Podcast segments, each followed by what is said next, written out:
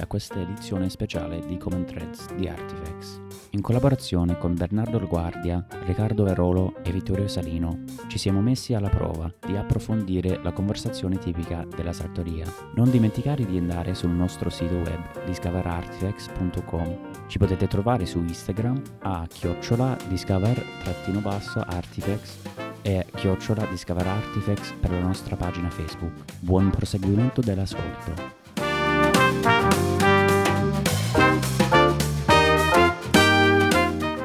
Prima di tutto vi voglio ringraziare, penso che sia una cosa speciale quello che stiamo facendo perché non succede molto spesso nel, nel settore che um, ci sono tre giovani sarti che parlano della sartoria e non, uh, non le domande due bottoni, tre bottoni come, come ah, non le farai discorsi. quelle domande lì? No, no, no. no. Vabbè, anche perché un, una conversazione tra sarti anziani eh, probabilmente saranno già presi a coltellate. Ah, vabbè, c'è domani, eh, c'è domani, quindi... È vero. E, anche tra l'altro, vedi, siamo un po'... abbiamo aperto le acque per la giornata di domani, quindi va bene. Va bene, va bene. Avanti, avanti i giovani, dai. Avanti va bene, va bene. Ma la prima cosa che voglio fare è una presentazione. Se potete presentarvi, forse brevemente, per quelli che ascolteranno quest'audio dopo, eh, cioè, niente di che. Quello che fai, ovviamente siete tutti sarti, uh, ma qualche introduzione. Possiamo iniziare con uh, te, Riccardo? Ah, come volete, va bene. Va bene. Prego. Ciao ragazzi e grazie per, per l'invito a Matthew, per questa bellissima opportunità eh, di poter parlare e confrontarci tra, tra sarti. Io lavoro nella sartoria Lemmi di Perugia da ormai quattro anni e mezzo e una, una bella serata per poter condividere metodi di lavorazione e quant'altro. Ottimo, ottimo. Uh, Bernardo? Ciao a tutti, grazie Matthew. E niente, io sono un altro giovane sarto, visto che abbiamo decretato che in Italia si è giovani sarti fino alla soglia dei 65 anni. e... Lo saremo per molto. Esatto, e niente, io ho studiato e ho lavorato a Roma per, per un po' di anni, ormai 10, anzi 11 e, um, abbiamo in realtà studiato tutti nello stesso posto, almeno all'inizio, e um, poi Matthew so che ci farai una domanda al riguardo. Bravo, bravo Bernardo. E io, E io adesso lavoro, lavoro a Milano in un progetto di sartoria bespoke di un grosso brand eh, del quale non farò il nome perché mi fanno terrorismo psicologico e quindi non rivelerò niente che riguarda il mio attuale datore di lavoro, ma comunque mi occupo sempre di sartoria bespoke. Ottimo, ottimo. E, e finalmente uh, Vittorio, prego. Allora, buonasera. Sono Vittorio, ormai come, come abbiamo già detto finora ci siamo già conosciuti con Riccardo e Bernardo a Roma e sono ormai nove anni che lavoro da, da Liverano a Firenze. Niente, eh, appassionato dell'abbigliamento maschile, le fasi della lavorazione, in generale un appassionato di abbigliamento e di bespoke.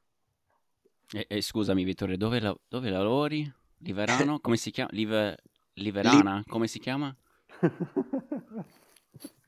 No, no, dai, scherzo, scherzo.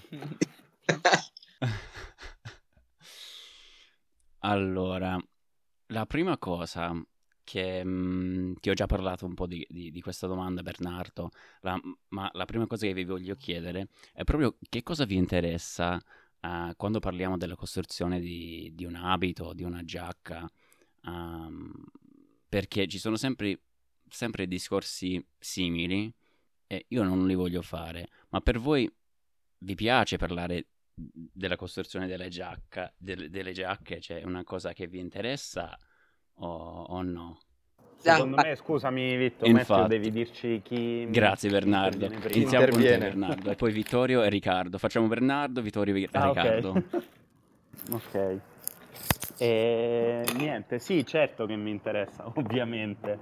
E diciamo che mh, nel corso degli anni è un po' calato il, diciamo, l'interesse nei discorsi quelli più eh, banali, come dicevi prima, che di solito si sentono fare, sono la giacca, due bottoni, tre bottoni, tutte queste regole così. E allo stesso modo, avendo visto un po' eh, di sartorie come, come lavorano in giro, anche di sartorie industriali, eh, devo dire che gli aspetti che più mi interessano della costruzione ad oggi eh, riguardano molto eh, diciamo quello che ha a che fare con uh, l'avanzamento, se vogliamo anche tecno- non solo tecnologico, ma proprio di tecniche uh, con cui si costruiscono gli abiti, sia per quanto riguarda l'uso o meno di nuovi macchinari, l'uso di nuovi materiali soprattutto, perché come sappiamo tutti quanti noi, diciamo che le tecniche di costruzione sono molto antiche e spesso sono anche, come dire, frutto dell'abitudine ad usare tessuti e materiali che adesso, mh, salvo alcuni casi rari e fortunati, eh, si usano molto meno, quindi tessuti più pesanti, più corposi, più robusti, eccetera, insomma cose che sappiamo tutti quanti. Visto che spesso le richieste sono in direzione diversa adesso e anche l'offerta dei produttori di, di tessuti è differente, eh, è interessante secondo me vedere come eh, la come la lavorazione nel senso più ampio, eh, quindi includendo nella lavorazione anche gli aspetti che riguardano il taglio, la modellistica, sta cercando di stare al passo con, uh, con, queste, con queste, novità. Poi per quanto riguarda la, diciamo, gli aspetti più tradizionali della lavorazione, quindi uh, tele più o meno pesanti, giacche più strutturate, quindi di impostazione magari più inglese, classica, piuttosto che giacche svuotate alla napoletana cosiddette, eh, io credo che ad oggi eh, siano tutte quante finite in un unico grande insieme che forse potremmo definire la nuova sartoria internazionale della quale peraltro penso che Liverano sia stato forse uno dei padri fondatori da un certo punto di vista. Ma adesso a, a te la parola Vittorio, quindi adesso sentiamo. Sono pienamente d'accordo con te Bernardo, perché devo, devo ammettere che negli ultimi anni, senza fare nomi di sartorie o cose in generale, ma possono essere la qualsiasi, insomma, ho visto una, um, una direzione proprio della struttura della giacca eh, in, una, in, una, spalla più estesa, in un, nei quarti davanti molto aperti, in un petto molto pieno. Cioè, mh, non voglio dire che c'è stato plagio o copia, assolutamente no, è che c'è un gusto c'è un gusto che Liverano magari all'inizio è stato uno dei primi a intravedere e che poi anche gli altri hanno seguito, perché poi alla fine di questo parliamo, se una cosa funziona, se un oggetto è bello, se un prodotto è bello, se una giacca è sia bella che confortevole, allora va da sé che questo prodotto poi viene proposto anche dalle altre sartorie. Mi sembra una cosa normalissima e corretta. Ritornando poi alla, alla struttura, alla lavorazione della giacca, io sono sì appassionato della struttura in generale della giacca, però, però, però, una cosa che io amo ancora di più è consigliare i clienti sulla scelta dell'abito, per esempio. Questo è un altro discorso che si lega a quello che dicevi te Bernardo dei tessuti, dei nuovi tessuti, l'innovazione, cosa chiede il cliente.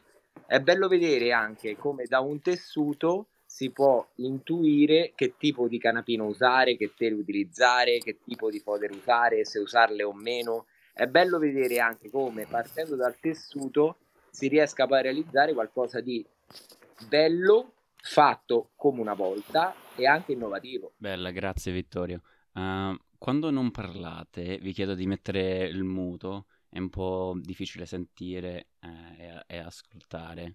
Riccardo, a, a te la parola. Beh, allora, completamente d'accordo sia con Vittorio che con Bernardo, specialmente sul fatto comunque che Liverano sia, sia stato in- nel percorso di tutti questi anni e tuttora comunque un, eh, diciamo, il, il taglio di Liverano è un taglio comunque che eh, ho visto, ho, ho visto anche abbastanza copiato da tantissime altre sartorie e questo comunque lo giudica come diciamo, il padre fondatore di questa nuova tipologia e quindi è tutti gli onori, specialmente perché è una sartoria italiana. Poi sì, ehm, sicuramente oggi eh, il bello del, del capo è che eh, a differenza, io poi ho avuto anche il- lo- la- l'opportunità quando sono arrivato all'interno della sartoria di trovare la sartoria Lemming, chiaramente sto parlando, di trovare una sartoria comunque che era abbastanza obsoleta, eh, a partire specialmente dalla- dalle lavorazioni e anche le tipologie di materiali che si usavano. Abbiamo cercato noi esempio di fare un riammodernamento e chiaramente qui si, si apre un mondo si apre un mondo perché noi, ecco, non, noi non abbiamo il taglio sullo stile liberano di una spalla scesa, ma la nostra è una spalla più, più montata, comunque che rimane eh, abbastanza destrutturata. Ehm, però ecco, eh, come ha detto anche Vittorio, eh, la possibilità di iniziare a cambiare anche le tele interne a seconda della pesantezza dei tessuti, eh, le, le fodere, poi a me una cosa che piace tantissimo è anche proprio la, tutta la costruzione interna, eh, interna parlo delle mostre, tasche interne delle mostre, eh, cosa che secondo me nella vecchia sartoria invece era un, un dettaglio che veniva molto dimenticato. Eh, a me ad esempio piacciono all'interno le mostre unite, che, che quindi eh, la fodera comunque faccia diciamo, il gioco delle, delle rotondità e, e non eh, giuntate. Questo secondo me comunque è stato anche uno dei dettagli che ho notato nella, nella, nella sartoria moderna per quanto riguarda gli interni, ovvero comunque iniziare a curare tutti gli, tutti, tutti gli angoli della giacca.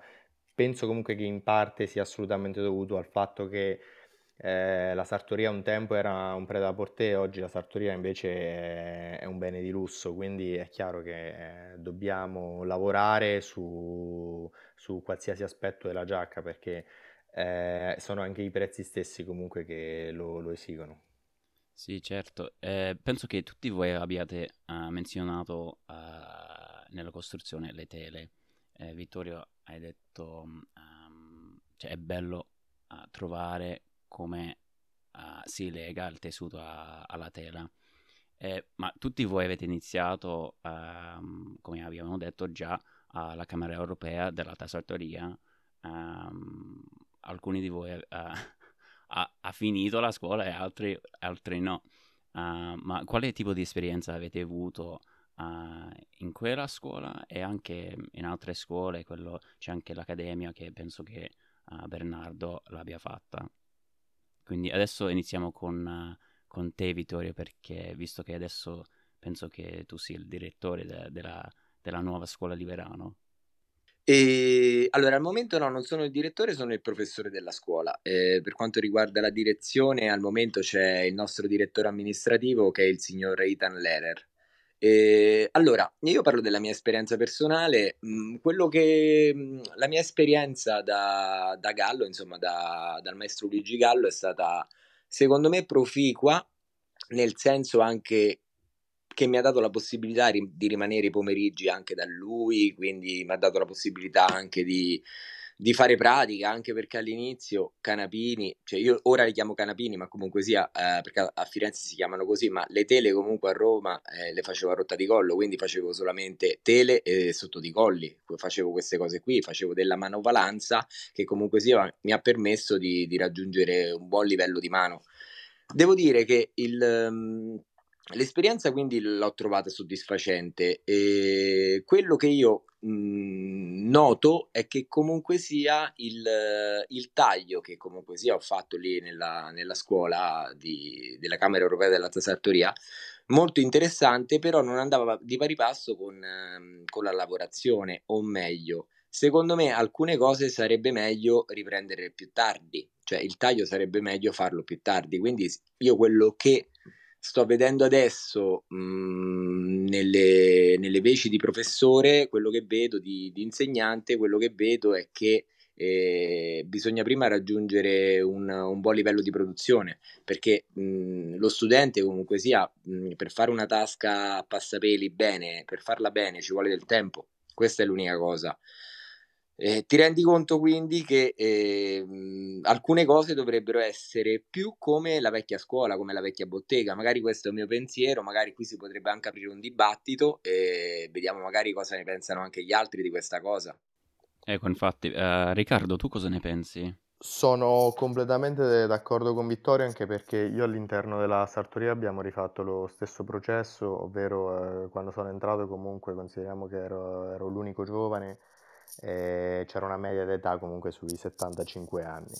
E ad oggi non ci sono più settantenni, eh, siamo tutti ragazzi, il più anziano ha 32 anni, anziano quindi tra virgolette, e con la formazione interna diciamo, che ho avuto modo di fare eh, sto notando tuttora comunque che ehm, ha ragione Vittorio, cioè prima c'è, c'è da eh, concentrarsi sulla, sulla, manifattura, capire bene come eh, si lavora un capo, perché comunque cioè, su tante cose anche nel taglio, eh, io penso che eh, a volte quando, quando, si taglia comunque eh, si, mh, mm, è, come, è come se per tagliare bisogna conoscere comunque tutti i fattori eh, della, della, manifattura. Parlo ad esempio anche, non so, quando vogliamo eh, andare a disegnare una manica, cioè ovvero se vogliamo fare una manica che sia aperta a camicia o chiusa oppure eh, aggrinzata.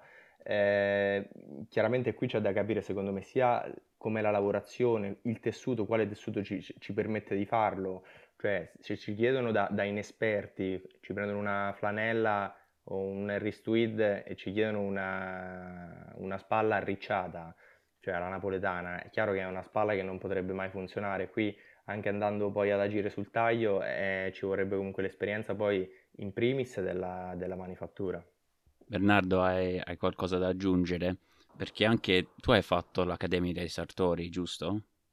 Sì, sì, sì, ho fatto anche l'Accademia dei Sartori, in realtà da eh, quello alla, mm, alla CEDAS è stato il mio unico eh, anno, primo anno di, di esperienza sartoriale.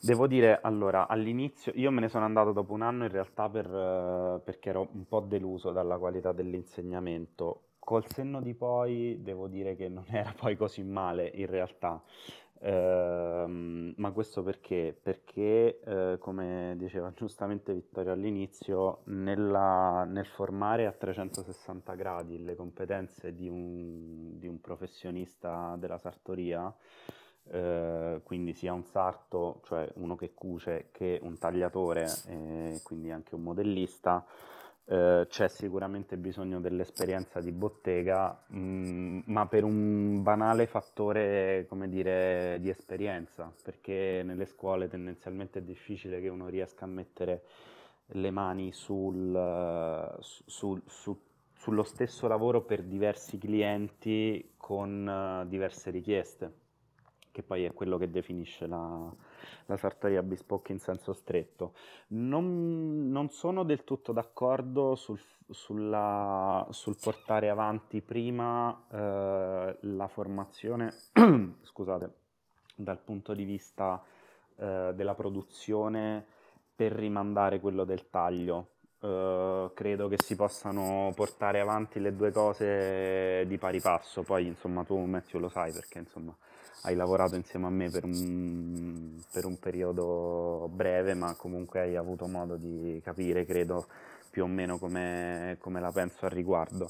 È però certamente vero ehm, che, eh, come diceva Riccardo, non si può pensare di imparare il taglio e di progettare quindi una, una buona giacca o anche un buon pantalone un buon gilet eh, su misura senza dominare alla perfezione le tecniche di lavorazione. Banalmente l'esempio della manica era più che pertinente perché la stessa, eh, la stessa giacca con lo stesso tessuto per lo stesso cliente, eh, se ha una manica svuotata a camicia o ha una manica a giro chiuso all'inglese necessita di due, dire, di due pattern totalmente, totalmente diversi.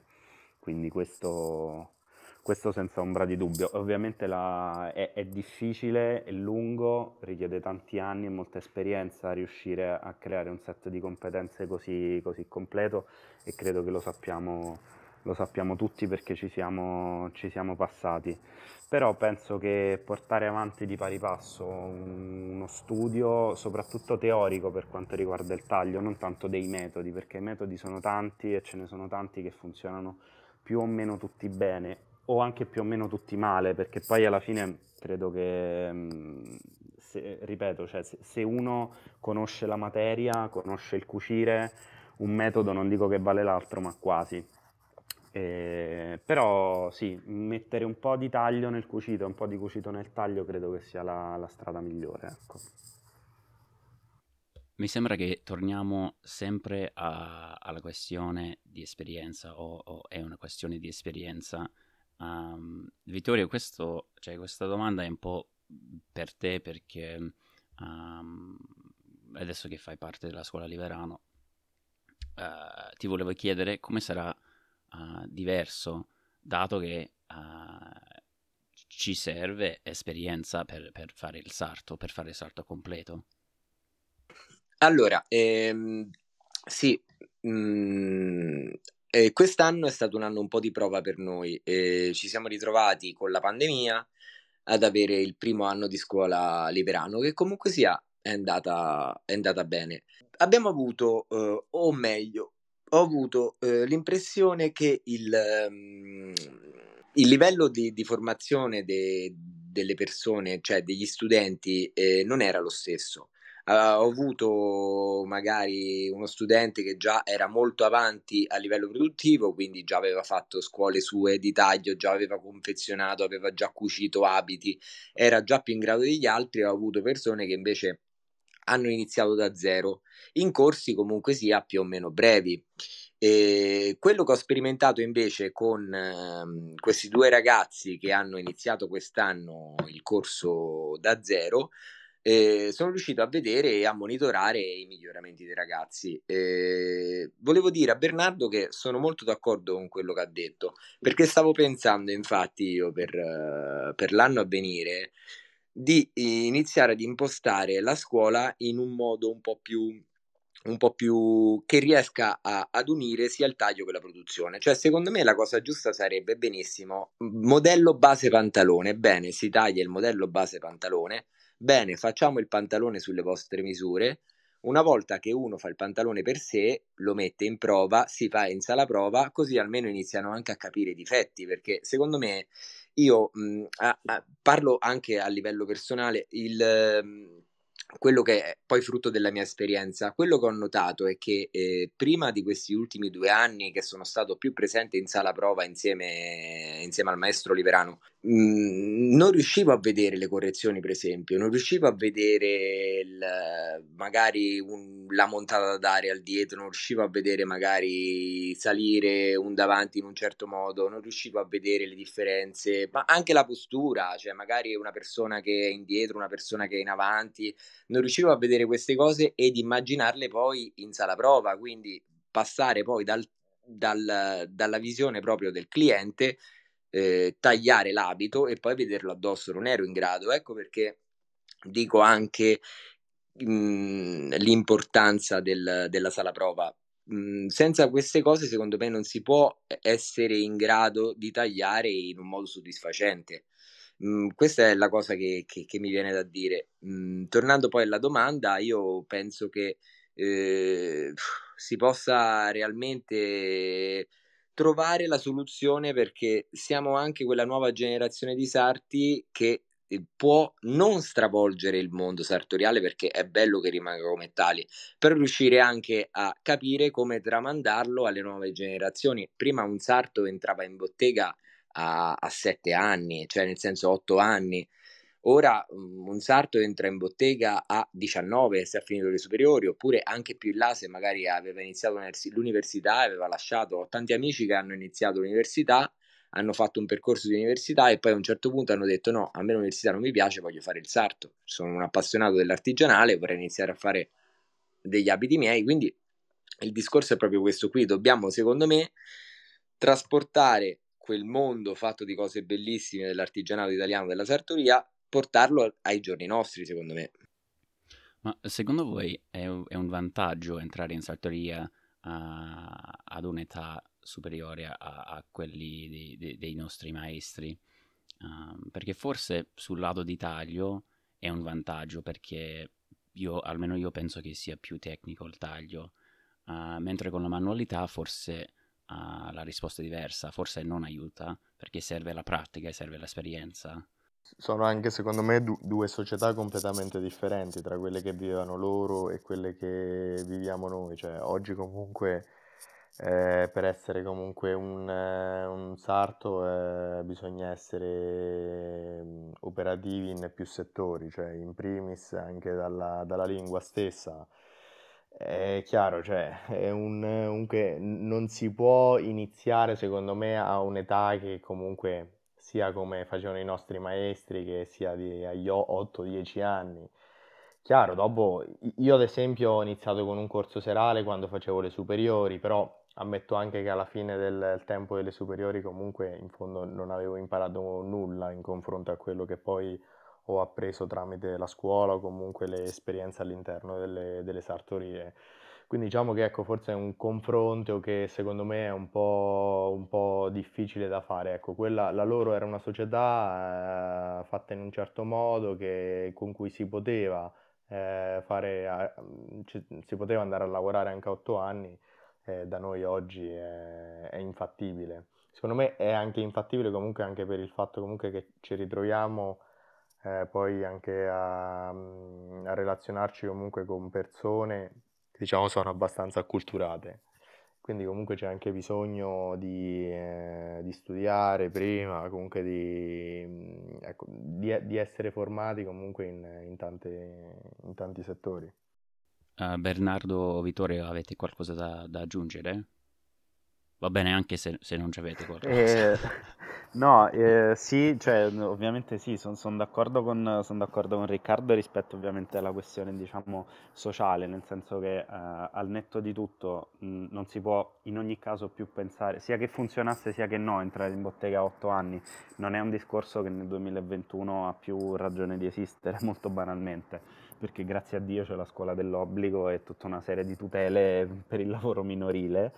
E, ehm, eh, io credo che, per, per, rispondere alla domanda che facevi tu, Matteo, all'inizio, entrare a lavorare eh, in sartoria a un'età più avanzata è ovviamente più difficile, soprattutto per quanto riguarda ovviamente l'addestramento della mano ma è senz'altro eh, più, più, semplice nel, nel, tempo richiesto per arrivare a un livello accettabile di competenza.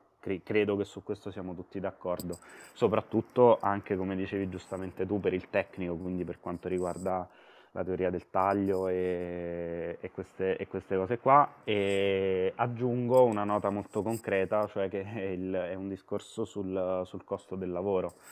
Eh, che è anche un, un, aspetto penalizzante ad oggi nel mondo della sartoria, delle sartorie ancora gestite dai vecchi, che fanno entrare giovani, tra virgolette, che sono magari dei ventenni o dei venticinquenni, pensando di poterli trattare come sono stati trattati loro quando avevano 10, 12, 15 anni, che ovviamente non, non, è, una cosa, non è, una cosa, possibile, sia per, perché ovviamente un ventenne ha, credo che abbia anche voglia di, di, guadagnarsi il pane con il proprio lavoro invece che passare la vita eh, a bottega a trapuntare sotto colli e poi ovviamente sì, c'è il discorso sulla, sul, sul, mercato, su come funziona il mercato, è, è chiaramente una, una, cosa può, da cui, dalla quale non si può prescindere perché è un, il cliente medio che ad oggi si può rivolgere alla sartoria che come diceva prima Riccardo una volta era un servizio più per tutti e, e adesso è diventato anche purtroppo eh, da un certo punto di vista per come la vedo io un, un prodotto di lusso Beh, non credo che il, il, super manager che decide di farsi un bell'abito bespoke da, da un, una qualsiasi sartoria italiana che offre un prodotto di qualità possa reputare accettabile un servizio come quello di certi vecchi sarti di paese che non sapevano come comportarsi decorosamente in società. Ecco diciamo così. Da questo punto di vista però c'è da dire che mh, mm, i, noi sarti che siamo un po' una generazione cerniera, no? di passaggio tra un vecchio modo di insegnare il lavoro e quello che sarà il futuro di questo mestiere, se ne avrà uno, speriamo di sì. E cioè bisogna cambiare il modo in cui si offre l'insegnamento di questo, di questo mestiere perché appunto un ventenne non può diventare un apprendista come un, un settenne o un dodicenne. Vittorio, eh, avevi qualcosa da aggiungere o, o tutto è stato detto? Eh, mi sembra, no, no, mi sembra che, che abbiamo detto tutto su, per quanto riguarda questa cosa. Ci sarebbe tantissimo di, di cui parlare. Comunque, sì, sono d'accordo con Bernardo, sono d'accordo con Riccardo al 100% perché bisogna un attimino iniziare a capire come si evolverà, si sta già evolvendo, si sta già evolvendo con noi, tante cose cambieranno con il tempo perché è naturale che sia così. Mm, serve tanto impegno, tanta voglia di fare, queste persone non mancheranno mai, quindi sono sicuro che anche nei prossimi anni avremo tantissime persone, tantissime, tantissimi nuovi sarti che vorranno iniziare questo lavoro. Certo, e, e come si evolverà dipende anche di come si controlla il lavoro, no? E, e questa è la prossima domanda, cioè come controllate il lavoro? Io ho lavorato un po' con, con te Bernardo e, e, c'è, penso che ci sia un, un, metodo per il controllo che fate in sartoria, ehm, c'è punti di riferimento che creano una buona giacca um, oppure forse è una questione di come si fa qua, tipo, se, se mi capite. Riccardo, a, a te la parola. Allora, sui tempi, Matthew, che intendi? Cioè, sui tempi, diciamo, come organizzazione interna del, del lavoro all'interno del laboratorio? Più di, cioè, quando mh, mm, parliamo tipo della, uh, dell'apprendimento di insegnamento, di quando c'è qualcuno in sartoria uh, con cui stai, stai lavorando, stai, cioè, stai insegnando il, il mestiere, quali sono i punti che proprio fanno la giacca e quali sono i punti che sono piacevoli o, o contribuiscono al, allo stile uh, della sartoria, però forse non sono straimportanti per la, la, la, struttura della giacca. Secondo me in, in principio comunque c'è sempre il, eh, eh, l'alunno che ci troviamo davanti, comunque ecco, l'apprendista sarto che vuole imparare che ci troviamo davanti. Cioè, nel mestiere nostro sappiamo benissimo comunque che eh, ci vuole tanta voglia e tanta tenacia. Questo comunque eh, secondo me è il fattore che va in testa, cioè almeno io comunque l'ho notato perché all'interno della nostra sartoria comunque in questi quattro anni sono passati comunque diversi ragazzi e sono stati ragazzi comunque che hanno mollato dopo un anno, ragazzi che, sì, no, che sono durati un mese e diciamo che questo qui secondo me è il fattore principale. Sul metodo comunque di organizzazione all'interno, cioè diciamo che dipende anche poi dopo dalla persona cui, a cui devi dare al lavoro e, e che sai che come lo gestisce, cioè ovvero per me ad esempio è fondamentale i, te- i tempi di produzione, cioè non che debbano rispettare determinati tempi, chiaramente quello è, sì, è importante, però è importante secondo me anche per chi impara comunque che riesca a capire eh, in quanto tempo riesce a fare un determinato lavoro. E questo non perché gli debba mettere fretta assolutamente, questo serve anche per capire a lui il suo grado di miglioramento, cioè ovvero pensare che fatto una seconda prova, la prima volta ci ho messo 40 ore, come è venuta? Venuta benino, la seconda volta ci ho messo 30 ore, come è venuta? È venuta come ci ho messo 40 ore, cioè capire comunque eh, durante la lavorazione, cercare di capire eh, che si sta migliorando, quella è la cosa importante, cioè comunque eh, monitorarsi da soli sul, sul, sul, lavoro che si fa. Bernardo, tu lo, lo vedi diversamente? Allora, sono d'accordo per quanto riguarda ovviamente il, il discorso della, diciamo, tra virgolette, dell'autonomia, no? Se non ho capito male, Riccardo, quello che intendevi dire, cioè dell'autonomia dell'apprendista, cioè che deve, anche se è, è veramente alle primissime armi, è importante che si renda conto da subito di cosa sta facendo e di come lo sta facendo. Che sì, cioè io riguarda... intendo, diciamo, della anche responsabilità stessa comunque sì, nei confronti sì, sì, certo. del lavoro. Cioè certo, capire certo, comunque esatto. che siamo sarti e che comunque ti stai rapportando con un lavoro che se vuoi fare il sarto comunque devi sapere che ci vuole comunque tenacia. Sì, sì, sì, assolutamente, eh, assolutamente, ma appunto è importante da subito che non... Questa, questo peraltro credo che sia anche un, un aspetto tipico della, della vecchia mentalità che va cambiato, cioè l'idea che finché uno è un apprendista, diciamo, molto poco esperto, gli viene detto ma fai questa cosa e nessuno ti spiega perché la stai facendo, come andrebbe fatta, come, a cos'altro somiglia no? nella lavorazione di una, della giacca. Cioè, un esempio che a te Matthew per esempio credo di aver fatto una volta, cioè capire il, il senso di, di, uno spacco, no? Cioè cos, cos'è che rende simile il, lo spacco di un fianco allo spacco di una manica? Già significa fare un passo in avanti nel capire questo, eh, questo lavoro un po' più in profondità, anche se non si è ancora bravi fino in fondo.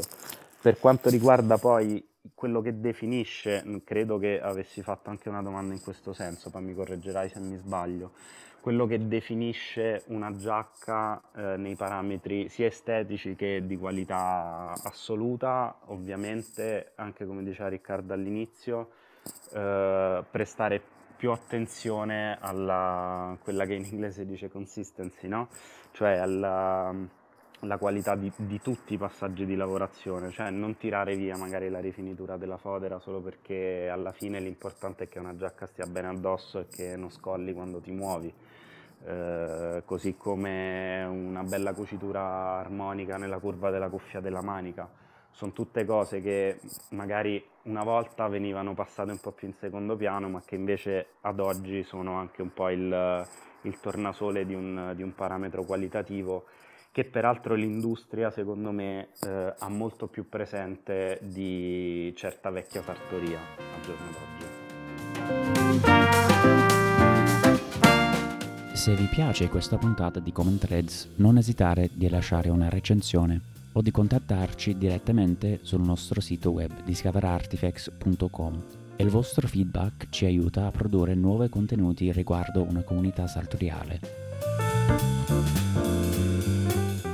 Vittorio, a, a te, prego. Allora, eh, negli ultimi anni noi abbiamo visto dei cambiamenti importanti. Eh, da Liberano comunque abbiamo iniziato con un controllo di qualità importante eh, che comunque mette alla luce gli errori che possono venire fuori durante la produzione. Tutte cose che poi cerchiamo di, di correggere attraverso magari la ripetizione di quel passaggio, la spiegazione e sono d'accordo con Bernardo su quello che diceva, mi è proprio rimasta impressa questa cosa. Mm, sono d'accordissimo con te, Bernardo, con quello che dicevi del passaggio no, successivo, il perché. Nel processo eh di, sì, il, perché, il perché è il grande assente dalle spiegazioni oh, della sartoria. Esatto, dalla, dalla sartoria che abbiamo avuto la fortuna di conoscere noi, pensare che tra dieci anni non conosceranno più, tra vent'anni non conosceranno più i sarti che c'erano che ci sono stati, no? Il, il discorso proprio del passaggio è, è importantissimo. Io mh, quando ho iniziato comunque a fare le seconde prove, eh, magari mettevo su una seconda prova, imbastivo, facevo, fermavo le fodere e tutto, c'erano dei passaggi che eh, non puoi sapere se tu i, i, fianchi non li cuci, se tu non cuci le spalle, se non copri un collo, se non metti le maniche, ci sono dei passaggi che non puoi sapere. Di conseguenza, tante cose anche non riesci bene ad averle in testa. Questa è una cosa che comunque sia noi, noi ci stiamo lavorando su, cerchiamo di, eh, con la crescita di ognuno di noi all'interno del, dell'azienda, cerchiamo di fare in modo che ci sia anche visione del passaggio successivo e questa è una cosa che, che sta funzionando. Devo dire anche un'altra cosa, mh, mm, su quello che chiedeva Matthew sul, sulle cose importanti che guardiamo. Certamente a noi dipende, cioè ogni, sicuramente ogni sartoria, ogni giacca avrà la sua lavorazione. Noi guardiamo molto, per esempio, i davanti della giacca, non devono ballare, guardiamo tantissimo i fianchi. Eh, Liverano è intransigente, cioè controlla veramente tutto sul, per quanto riguarda anche le tasche, i taschini, le spalle. Quindi c'è comunque sia un, uh, un controllo dietro. Mm, le cose che io ritengo importanti su questa cosa sono molto vecchie a scuola, cioè per me importanti sono le mostre, le paramonture sono eccezionali, il collo, la forma della spalla e che ci sia una manica. Eh, Bernardo se lo ricorda perché tante volte è venuto alle feste durante il Pitti e sicuramente si ricorderà del mio cappotto grigio che cercai di finire in tempi record con le maniche indietro che sembrava un Naruto, insomma, cioè, penso che questa cosa Bernardo te la ricordi. Cioè, me la ricordo, certo, ma questo purtroppo è, una, è un vizio di tutti noi sarti, no? Come i calzolai che vanno in giro con le scarpe bucate, che è facciamo le corse per finirci la roba ed è sempre meno bella di quella degli altri. È vero, è vero. E per finire nulla, eh, quindi eh, noi guardiamo principalmente queste cose. Quindi l'unica cosa che volevo dire è questa cosa qui, del passaggio, riprendendo quello che aveva detto Bernardo, proprio il perché. Cioè, è un lavoro, come tutti i lavori artigianali, è un lavoro di logica. Cioè, la logica è alla base di tutto. Abbiamo già parlato de, de, di, di Cedas e, e la vostra esperienza là. E Luigi Gallo ha un, ha un, stile un po' ispirato da, dal sud Italia, no? con il cugno davanti che finisce in fondo della giacca eh, vi, vole- vi, volevo chiedere qual era la tipologia iniziale delle vostre prime giacche, come erano le tele, per esempio Vittorio tu essendo un dipendente di, di Verano non metti eh, la, il cugno davanti, quindi dove avete iniziato con le vostre prime giacche? E iniziamo con uh, Riccardo. Allora, eh, con Gallo sì, Gallo ci faceva usare il, il cugno davanti fino in fondo. Eh, io non sono un amante del cugno avanti fino in fondo, infatti non l'ho, non l'ho portato avanti come, come teoria. Eh, il cugno a me piace che ci siano sì, due cugni con il cugno frontale comunque che si ferma sulla tasca e la tasca che va di avanti di un centimetro, un, centi- un centimetro e mezzo a seconda delle taglie. Riga, scusa l'interruzione, ma, ma tagli mai con il fianchetto? No, non, eh, a me eh, non uso non mi piacciono i cugni comunque che arrivino fino in fondo perché mi piace che la giacca sotto rimanga pulita. E questo chiaramente richiede comunque che venga fatta una lavorazione del davanti, specialmente nella montatura iniziale delle tele, che sia fatta bene perché eh, comunque ecco, le morbidezze sul davanti è una cosa comunque che su una giacca sartoriale sono veramente bruttine. Poi ecco, una cosa a me che non piaceva del cugno fino in fondo, ad esempio, era che la tasca a filetto comunque terminasse precisamente nel cugno e nella manifattura della tasca comunque il triangolino finale andava a creare un, come un, un, una bozza, ecco, comunque il lavoro non era pulito. A me comunque piace specialmente, io lo dico sempre in sartoria, che il, il, lavoro deve essere fino come, come, la carta, cioè quindi deve essere è importante, dopo chiaramente sì che la lavorazione sia fatta con eh, un, i ferri da stiro, sono diciamo contro il vapore, quindi i ferri da stiro a secco che eh, intostano per bene il tessuto, e, e, con questa tipologia del cugno, ecco, con il, il, doppio cugno e la tasca in quel modo comunque si riesce secondo me a creare un, un buon davanti.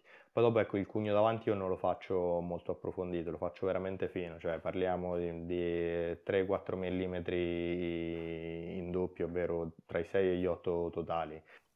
Quindi dopo la scuola di, di, di Gallo hai iniziato subito a fare due cugni, basta, cioè quello è il modello classico così dopo la scuola di Gallo ho iniziato a fare i due cugni principalmente perché sono stato da Ripense e da Ripense diciamo, ho preso questa tipologia di lavorazione dei due cugni che poi ho portato avanti. Diciamo che il nostro stile un pochettino si avvicina a quello comunque di Andrea, eh, non è del tutto uguale magari perché la nostra è una spalla che è un pochettino più, più stretta e la sua a volte rimane un, leggermente magari più scesa, ma parlo comunque veramente di un, un centimetro.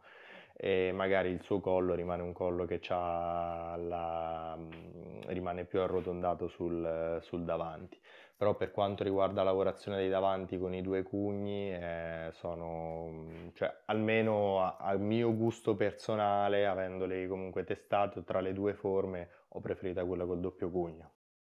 E mentre la, la costruzione della spalla, eh, com'è stata, com'era, com'è, com'è adesso rispetto a prima? Beh, Gallo, Gallo, allora, Gallo secondo me comunque ci fa fare ci ha fatto fare almeno a me, ah, cioè la mia scuola ha insegnato comunque un'impostazione, de, una spalla comunque dove ci faceva usare un paio di centimetri di, di spallino. Eh, secondo me, ecco, uno spallino oggi come oggi, non so, non, non è comunque un, un, dettaglio che mi piace sulla spalla, specialmente perché poi oggi capita di fare anche queste giacche che eh, vengono portate in maniera abbastanza sportiva, quindi mi piace più una spalla che rimanga un po' più destrutturata, un pochettino più informale, quindi magari metti eh, neanche una spallina, cioè mh, mm, se, mh, mm, non è neanche giusto chiamarla spallina, diciamo forse si può dire più un, un rinforzo che a volte viene, viene uso come in, in, tela leggera che comunque dia rinforzo al, quando poi dopo si monta, si monta il rullino.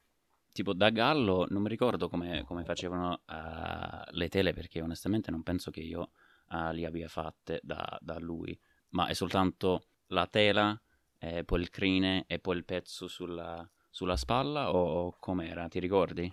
Allora, da Gallo sì, Gallo facevamo tela, crine e pezzo sulla spalla. La differenza però di Gallo era che eh, nella costruzione interna, Gallo poi dopo quando andava a montare le mostre, sulla parte comunque del petto non veniva messo nessun rinforzo, veniva lasciata la tela in maniera ecco, vergine. E Bernardo, per te com'è stato il tuo sviluppo, diciamo? Eh, dunque, il mio all'inizio per quanto riguarda la costruzione delle giacche, Vittorio tra l'altro se lo ricorderà perché abbiamo iniziato insieme, era il 2010 e eh, era solo Napoli ovunque e quindi le mie prime giacche, anche perché stavamo da Gallo ma non solo, eh, c'era tutta quell'idea, sì, intanto la penso fino, fino in fondo sul davanti, che poi tra l'altro ho abolito subito perché come diceva Riccardo ha, dà un'aria molto così poco pulita al, al, lavoro, rompe la fantasia quando c'è un quadro, un gessato. E, sì, dopo un paio di esperimenti fatti così sono passato, son passato prima alla, alla, giacca, alla costruzione classica con i, due, con i due tagli fino alla tasca e poi, siccome anche io ho passato un brevissimo periodo da, da Ripense come Riccardo, devo dire che abbiamo tutti percorsi molto simili. E lì eh, ho conosciuto un sarto che tagliava le giacche con una sola pence sul, eh, fondamentalmente solo quella del dietro, quella sul fianco, che poi è come la, la fa anche, anche Liverano ed è una soluzione che ho sposato e da allora tendo a farle sempre, sempre così eh, a volte magari se c'è un cliente molto panciuto o uno molto, molto atletico intervengo magari con, con, il martello nella tasca eh, sotto la, la pensa del fianco o con eh, il taglio sotto, sotto il rever, però tendenzialmente sono approdato alla costruzione con una pensa singola che, che insomma mi, mi, mi piace, mi piace molto, poi credo che sia n- non serva per lo stile di giacca che si fa oggi in Italia e che è anche più o meno quella più apprezzata in giro per il mondo, eh, non serva neanche un taglio eccessivamente scolpito all'inglese, quindi si può anche fare a meno di fianchetti, pence lunghe, troppi tagli e, e cose del genere. Stesso discorso per le spalle, cominciai anche lì con le spalle svuotate, svuotatissime, camicia e tutti questi esperimenti anche portati all'estremo. Uh, poi come sempre si inizia con delle cose esagerate e con, con un po' di esperienza si rientra entro, entro, certi, entro certi limiti per cui la spalla che faccio adesso tendenzialmente è una spalla con una spallina molto molto sottile, proprio è un velo di tela, un velo di, di ovattina, a giro aperto, a giro chiuso, tutte queste varianti qui in realtà mi piace molto giocarci in base all'uso che voglio fare della giacca, al tessuto e anche un po' al gusto del, al gusto del cliente. Idem per quanto riguarda la costruzione delle, delle tele in realtà, cioè dopo aver sperimentato un po' di cose ho, ho cominciato a sventrare sistematicamente tutte le giacche che mi capitavano a tiro, che compravo nei mercatini eccetera, quindi poi mi sono reso conto che nella costruzione della giacca ci sono una serie di varianti che sono veramente incalcolabili e più o meno corrispondono ognuna all'intelligenza del singolo stagliatore e sono tutti questi elementi più ovviamente una solida base di inquadramento della, del taglio dei davanti che danno un po' un'identità specifica alla, alla giacca. Tutto questo devo dire che secondo me continua ad essere, a dispetto del fatto che la sartoria sia molto internazionalizzata, rimane tipicamente italiano, perché guardando invece a come anche i nostri coetanei in Inghilterra fanno la sartoria al giorno d'oggi, lì bisogna dire che c'è un approccio totalmente diverso e iperstrutturalista da questo punto di vista. Bene, Vittorio, com'è stato per te? Allora, sì, sono da... no, mi, fa... ha fatto ridere l'ultima cosa che ha detto Bernardo. Non lo so, loro, loro si preparano per la guerra, i nostri cugini. Sì, sì, lì è proprio architettura, non è cioè, lì si preparano. sì. Non lo so, lì stanno preparando le imbottiture in Kevlar, non lo so. Comunque, eh, sì, trovo, trovo eh, del, del, taglio inglese lo trovo veramente troppo. Uh, oggigiorno veramente è troppo, anche perché io sono, sono, un grande fan della giacca veramente morbida addosso, quindi lo trovo veramente eccessivo. Nella mia esperienza personale, eh, come Riccardo e come Bernardo, nasco con eh, le due pens, eh, quindi eh, in Italia si dice chi nasce tondo non può morire quadrato. A me è stato il contrario, cioè sono nato quadrato e poi sono morto tondo, cioè nel senso che eh, nel taglio di Liverano comunque sia il, uh, si usa solamente una pants, cioè quindi una giacca che veramente è più tonda, più rotondeggiante, il davanti è molto rotondeggiante.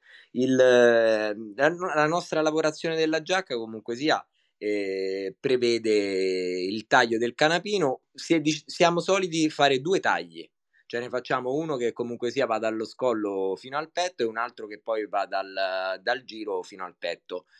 Per i forte di petto invece ne facciamo tre. Il crine eh, ne facciamo, facciamo lo stesso taglio che facciamo al canapino, lo facciamo sul crine. E, e poi niente, utilizziamo il, il, pezzo per coprire quello che va, va poi sulla spalla tra il, tra il canapino e il crine. Il, li trapuntiamo a mano e li facciamo stranamente, dico stranamente perché nella tradizione fiorentina vengono, vengono praticamente cuciti in, in orizzontale Invece a Roma mi ricordo che si trapuntavano in verticale. Questa è una vero, cosa. Vero, anche a eh. Milano lì c'è l'abitudine di trapuntarli in orizzontale. Eh, in realtà. Sì, strana, sì. strana questa domani, cosa. Domani Vittorio verrà licenziato per aver rivelato i segreti delle tele di Liverano. no, però, però sono segreti che solo comunque sia chi si intende può capire, quindi già già è una cosa molto positiva. Questo è il nostro taglio, comunque sia, eh, è una cosa che alla luce del giorno tutte, tutte, le persone che vengono in sartoria, e ne vengono tante, lo possono vedere tranquillamente tutti i giorni. Il, per quanto riguarda la spalla, è una spalla svuotata, è una spalla completamente priva di, di rinforzi, di nulla. Noi facciamo un, una spalla bassa veramente eh, prepotente, di conseguenza il, ovviamente anche in base al, alla costituzione del cliente, questa cosa ci permette di utilizzare quasi mai lo spallino. Ovviamente ci è capitato clienti che magari avevano avuto qualche problema oppure qualche cosa fisica e a quel punto lì siamo stati costretti a mettere anche, nonostante la spalla bassa, anche a metterci lo spallino. Il, poi per quanto riguarda la costruzione della giacca andando avanti, abbiamo la tasca che comunque sia finisce sempre un centimetro meno andando verso il fianco, la pants nel centro e, e basta, più o meno la struttura della giacca è questa qui. E il collo di Liverano è un collo che scende dritto, non è assolutamente tondo, c'è una leggera inclinazione Mm, il giro è un giro a goccia, come lo chiama Liverano, è un giro bello rotondo e la manica è quella che comunque sia, mettiamo sempre, una manica bella tonda che scende. È spiovente perché come, come, come la spalla è spiovente e dà questo effetto un po' di, di mascolinità, di, di struttura, di forza. Mm, diciamo che magari è la nostra è il nostro fiore all'occhiello per quanto riguarda, cioè gli inglesi fanno una struttura che è veramente forte sopra, noi in realtà non facciamo altro che dare una rotondità, una rotondità maggiore alla parte bassa, dare questo effetto di discesa sulla spalla, creando così una cosa che va eh, paradossalmente è l'opposto di quello che fanno gli inglesi, però questa è la struttura della giacca. Adesso stiamo parlando molto no, del, del, collo, spalle e maniche, anche prima parlavamo delle cioè, le cose più importanti della giacca sono il collo, le spalle e maniche. Um, cioè, forse questa è una, una, domanda un po' banale, ma perché se ne parla così tanto? Um, e, e, perché un numero di sarti, uh, anche con tantissima esperienza, trovano problemi a mettere le maniche, per esempio? Eh, cioè, io personalmente pensavo che fosse una mancanza. Perché non sono capaci. Hai capito subito, eh, Bernardo? no, ma io veramente io pensavo che fosse una mancanza di, di tipo un, un, buon sistema di lavoro o di organizzazione. Uh, cioè, Bernardo, tu cosa ne pensi? Ovviamente pensi qualcosa.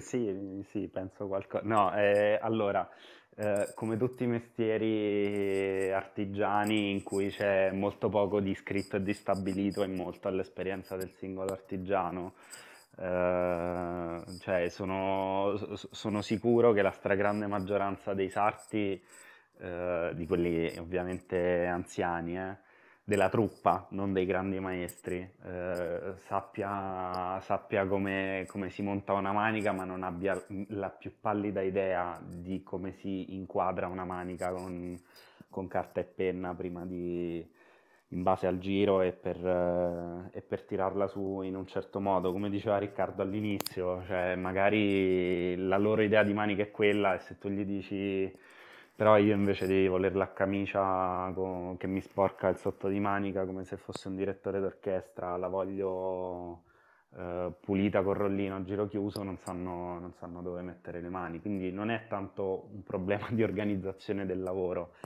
e si torna sempre a quel famoso discorso dei perché.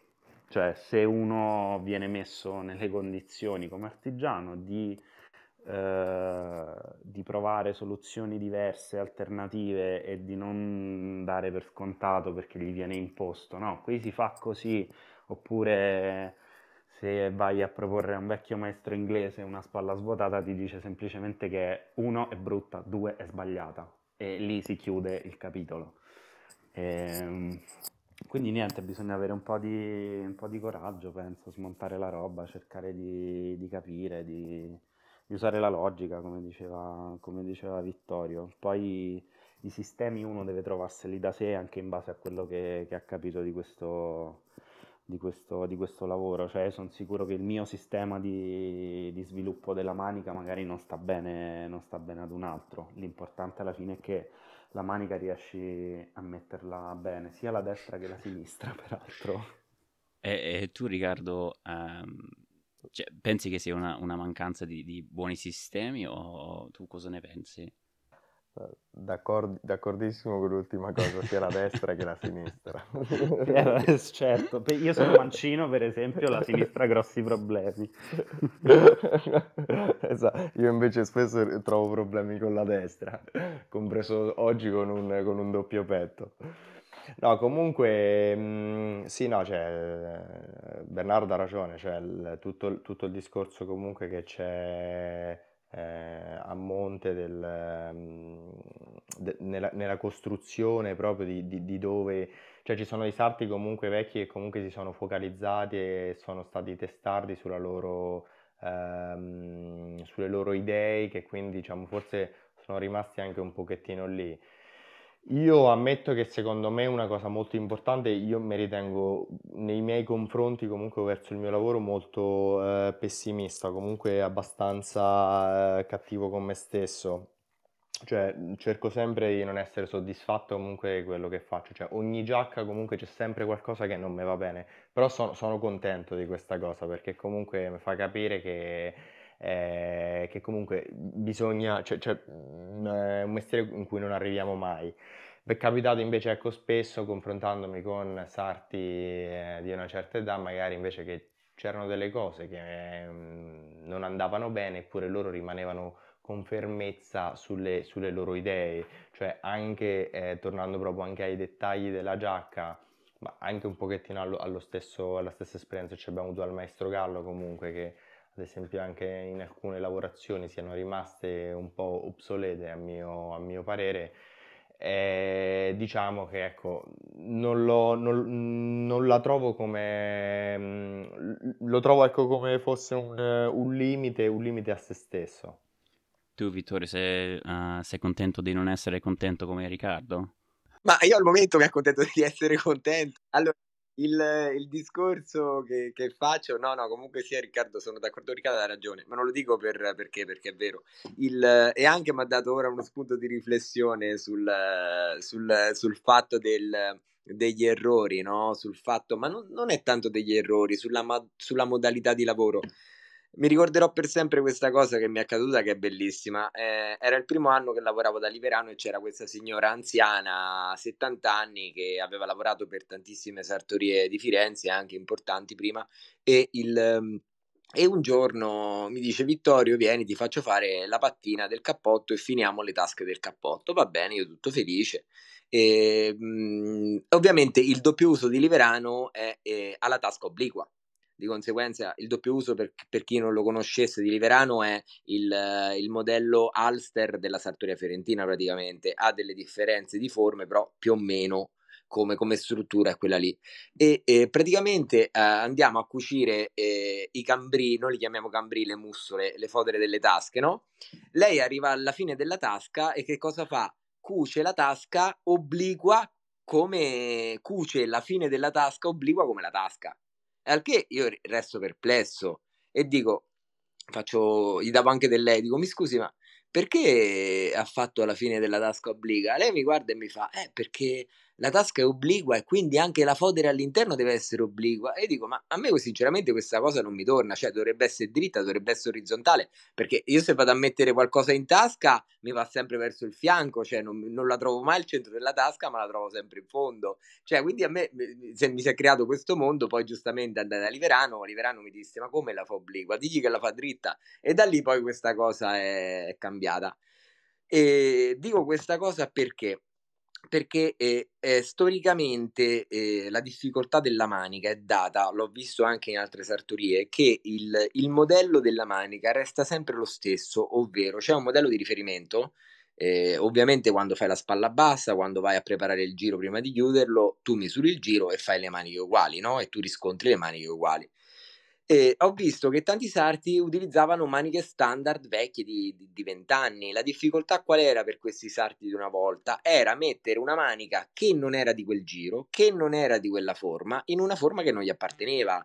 Quando una persona è, è forte di petto o a, addirittura paradossalmente non ha petto, se non ha petto il giro va più avanti, se il giro va più avanti cambia la forma della manica, di conseguenza la grande difficoltà, la grande maestria di questi sarti di una volta, che ancora adesso ci sono, era quella di far salire o scendere la manica anche di un centimetro, un centimetro e mezzo. Quindi è normale che si perdevano ore nel mettere le maniche. Ecco perché c'è la leggenda che eh, per mettere le maniche devi essere il non plus ultra.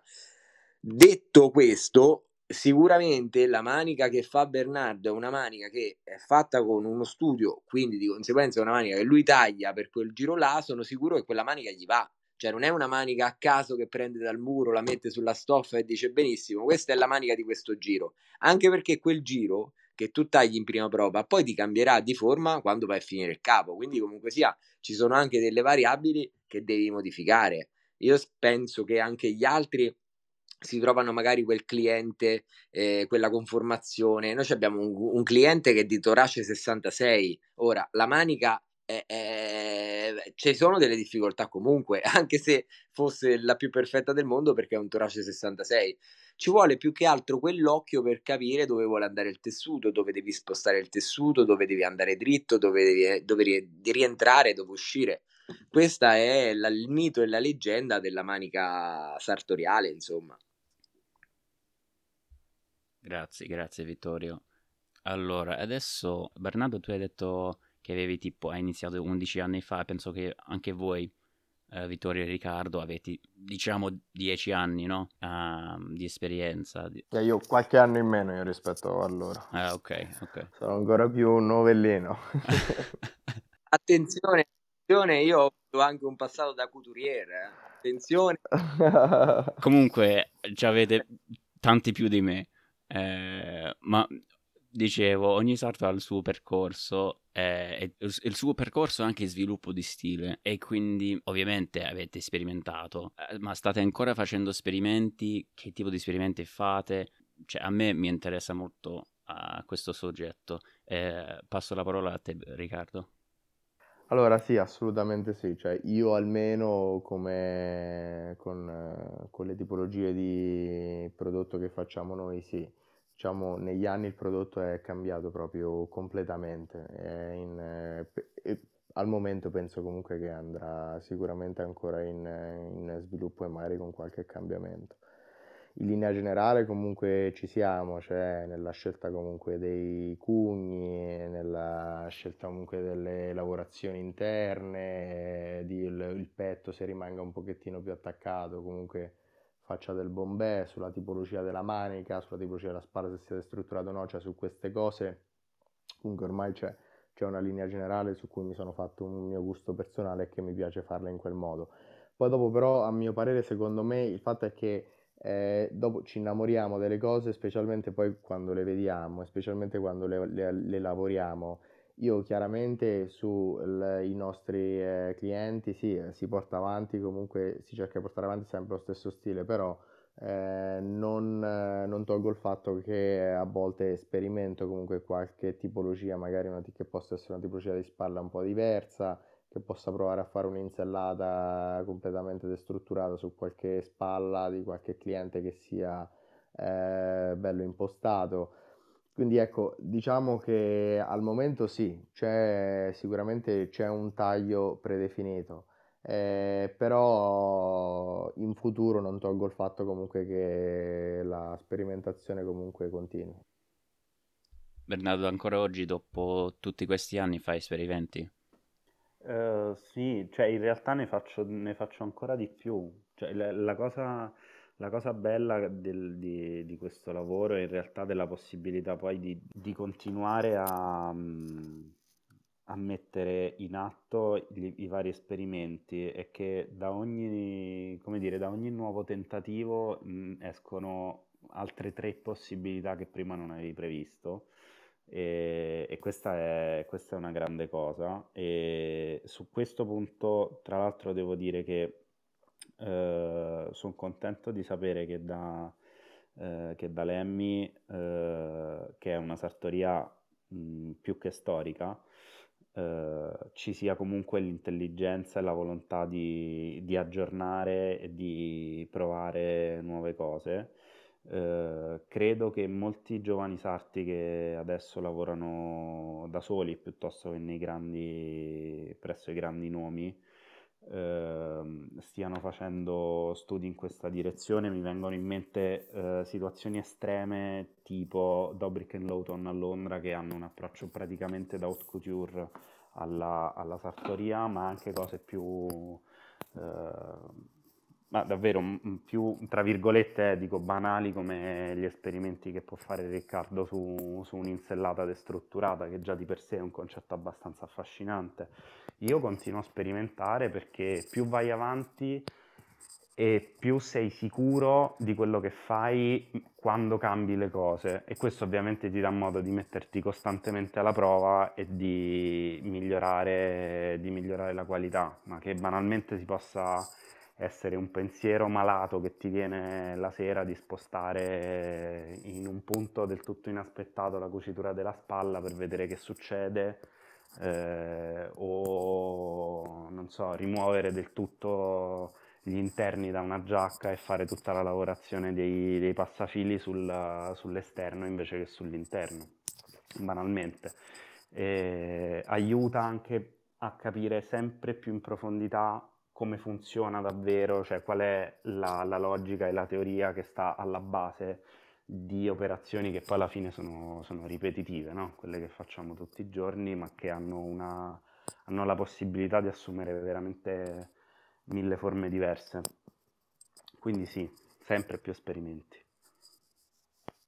No, poi volevo aggiungere una cosa anche perché a mio parere più poi si va avanti e più si impara e più diciamo c'hai anche libertà di movimento proprio all'interno del lavoro, cioè mentre prima eri molto più limitato adesso comunque più è avanti, più assumi esperienza, quindi magari facendo quello spostamento, come ha detto prima Bernardo, della spalla, magari eh, lo hai già fatto due volte, quindi sai già com'è, quindi provi in un altro modo e quindi provando in un altro modo già hai immagazzinato quindi una nuova tipologia di modifica, quindi questo secondo me poi infatti è, è un aspetto che per questo, ritornando alla domanda di prima, che avevi chiesto se eh, comunque siamo, siamo già eh, convinti del taglio della metodologia che usiamo, cioè il fatto è che andando avanti eh, qui continuamente comunque ci si aprono come nuove porte, quindi è chiaro che a, al momento secondo me è veramente mh, cioè è difficile poter dire che c'è un taglio comunque che vorrò portare da qui fino a tutta la vita.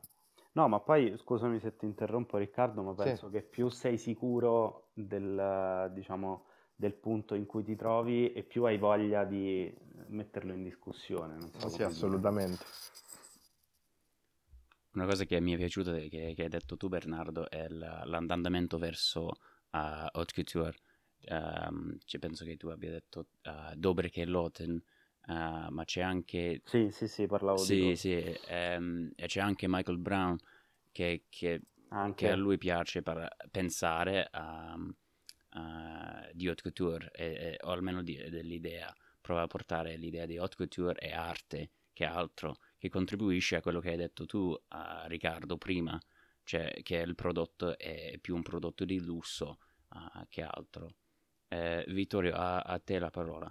Vabbè, a me mi, mi, citi Michael Brown, a me è veramente tanto di cappello, cioè nel senso eh, tanta roba, cioè, mh, mhmm, stiamo andando in, verso quella direzione, sono d'accordo. E il, mh, Volevo dire io della... a proposito del... Qual era la domanda, scusami Matthew?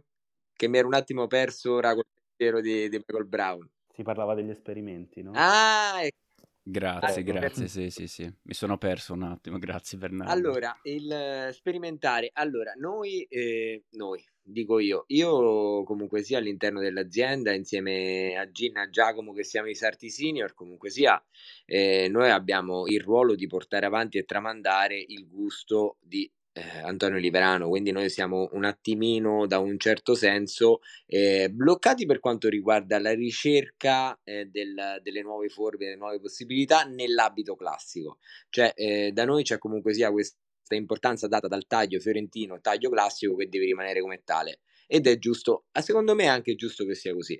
Per quanto riguarda poi invece le altre cose che quest'anno per la prima volta abbiamo fatto, se si parla di sperimentazione io sono molto, sono molto felice perché comunque sia quest'anno abbiamo per la prima volta eh, fatto il Florence Lab, questo Florence Lab, dove ci siamo divisi intergruppi di lavoro e abbiamo realizzato pro- dei concetti di abbigliamento differenti dalla sempre realizzati nella metodologia classica ma con un occhio rivolto verso il futuro.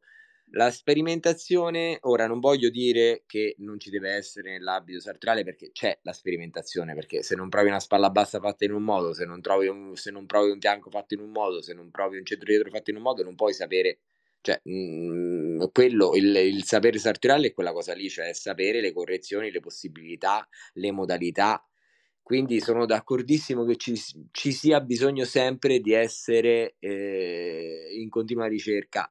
Io mi trovo mh, mhmm, a livello magari proprio dato dal fatto che eh, comunque sia c'è Liverano presente tutti i giorni, mi sento comunque sia che devo portare avanti quel tipo di discorso lì. Quindi non è che io mi alzo una mattina e dico vabbè a questo cliente io il giro lo faccio in un modo perché a me mi piace così. Questa cosa non la posso fare, però magari tutta l'energia, le possibilità, la positività la metto nel, in questi nuovi progetti di, di sperimentazione. Tra altre cose, sono rimasto molto colpito che Liverano in questi ultimi giorni ha tagliato delle giacche destrutturate che voleva provare un po' a farle, vederle, sta portando avanti dei prototipi anche suoi personali, quindi è molto bello, cioè vedere comunque sia che un sarto che quest'anno compie 84 anni si mette lì a provare nuove forme di giacche è una cosa molto emozionante. Quindi sicuramente la sperimentazione è il nostro pane quotidiano, come è sempre stato. Molto bello questo fatto di Liverano che, che, che sta a tagliare nuove giacche e, e ci hai portato all'ultima domanda. Ci sono nuove frontiere nel, nel settore sartoriale o no? Cioè pensate che ci siano e, o, o, che esistino? Questa è la domanda perfetta per altre due ore di conversazione. Eh? sì, lo so, è l'ultima. È l'ultima, è un po' aperta e non dovete, cioè, non dobbiamo chiudere il discorso qua, eh. E, iniziamo con, con, te, Bernardo. Sei sicuro? Sicurissimo, sì. No, allora, eh, cercherò di essere brevissimo. Eh, allora, mh, la risposta è no, perché non credo che ci sia bisogno di pensare alla sartoria nel senso delle nuove frontiere eh, dal punto di vista dello stile, parlando della forma della giacca, perché poi ogni tanto si vedono cose un po' strane venire fuori che sono alla fine sempre magari possono essere interessanti, carine, ma non sono mai efficaci come una bella giacca classica, un bell'abito con quel taglio lì, che comunque sono cento anni che è fatto in quel modo e non è mai successo nella storia che un taglio di abito sia rimasto così invariato per tutto questo tempo, almeno in Occidente. Mi ricollego a quello che dicevo proprio all'inizio, rispondendo alla tua primissima domanda Uh, l'innovazione è solo nella, nella, direzione, solo, non è una cosa da poco in realtà, ma nella direzione del, del metodo, della tecnica e dell'integrazione con la, con, la nuova, con la nuova tecnologia. Bravo, hai fatto bene Bernardo, sei stato molto chiaro, preciso e breve, che è importante. Mi no? sono morso la lingua per fermarmi. Eh? Grazie. Riccardo, a te. Eh, anche per me no, cioè non, eh, non, eh, la sartoria diciamo che a quel grado, cioè se- secondo me la bellezza comunque nel- dell'abito sartoriale rimane un dato oggettivo e non soggettivo. Dopo la soggettività comunque ci può stare magari nei, nei dettagli che ne fanno la giacca, ma eh, a livello oggettivo comunque ecco queste tipologie, nuove frontiere, nuove creazioni, a mio parere non... eh, Forse chiaramente in questo siamo tutti in pieno accordo perché chiaramente essendo tutti sarti siamo tutti amanti comunque dello stile classico della giacca. Sì, forse infatti è la domanda sbagliata da noi scusatemi, scusatemi. cioè, come, non so... Eh. Però ecco, è l'unica frontiera che posso vedere, diciamo, all'interno della sartoria sono appunto sui metodi di di lavorazione più che altro o sulle decisioni magari dei dettagli, ecco, ma eh, bene o male secondo me poi è anche questo proprio quello che distingue ogni sartoria dall'altra. Eh, cioè non è che conosciamo sartorie che magari sono più famose delle altre perché c'è una sartoria che fa le giacche con una manica sola, cioè comunque bene o male la giacca è per tutti, è per tutti quella lì. Secondo me anche, secondo me anche il, il fatto è la cerimonia, no? Cioè, secondo me il fatto che resti immutato l'abito come lo conosciamo noi è perché sicuramente è bello, ma soprattutto perché i nostri occhi sono comunque sia sempre abituati a guardarlo. Faccio un esempio, eh, magari un ragazzo molto giovane adesso è più abituato a vedere persone che vanno a lavorare in t-shirt e jeans, esempio eh, però il giorno del matrimonio dello zio, il giorno del, di, di, un, di, un, battesimo, il giorno di una, di una, cerimonia in generale, una laurea che sia religiosa o, o laica, comunque sia, te eh, ti trovi di fronte per il cerimoniale l'abito in tutte le sue forme.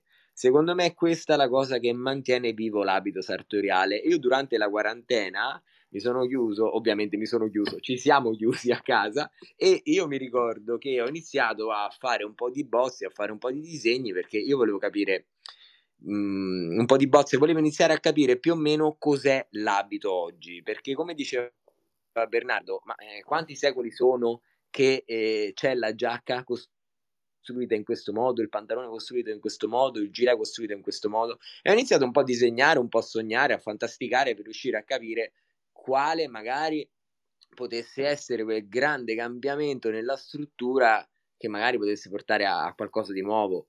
Non mi sono dato una risposta, però mi sono divertito nella ricerca, quindi mi ritengo, mi ritengo anche soddisfatto di questa cosa. Mm, beh, io penso comunque che, eh, parlo anche per noi, che comunque abbiamo un, un grande seguito in Asia, eh, è, l'abbigliamento occidentale per loro è molto importante quindi mi rendo anche conto che ci sarà sempre la richiesta dell'abito sartoriale, sicuramente, anche se nuove mode, nuove tendenze stanno nascendo i gilet messi indossati da una parte sola, stanno nascendo tante cose nuove, un po' estreme, che sono anche belle che io indosserei. Però la bellezza dell'abito classico resta immutata. Ma poi secondo me, eh, Vittorio, quella è anche è più moda, cioè la sartoria secondo me rimane già un'altra cosa rispetto Sì. alla... Cioè, penso poi anche che la moda è giusto che sia così, anche perché sennò chiaramente non eh, fallirebbero tutte le, le aziende, gra- di, le grandi aziende di moda, perché devono sempre inventarsi qualcosa di nuovo per venderlo, per vendere. Però forse è anche questo proprio il bello della sartoria comunque, che riusciamo comunque a mantenerci eh, sempre comunque come un qualcosa che è al di sopra di tutti come prodotto e nonostante tutto sia uguale da eh, 100 anni a sta parte. Allora ragazzi, eh, abbiamo già superato di mezz'ora il, il nostro tempo, eh, forse lasciamo eh, quel tema per la, per la prossima conversazione. Vi voglio ringraziare soprattutto per la, per la vostra mentalità aperta di fare questa conversazione eh, è una cosa che io penso, come, come, vi ho detto all'inizio, molto speciale. E a, alla prossima chiamata. Grazie per aver ascoltato questa edizione speciale di Common Threads di Artifacts. Non vi scordare di iscriversi al podcast, condividerlo con amici e lasciare una recensione. Speriamo che abbiate trovato valore in questo episodio e ci sentiamo alla prossima.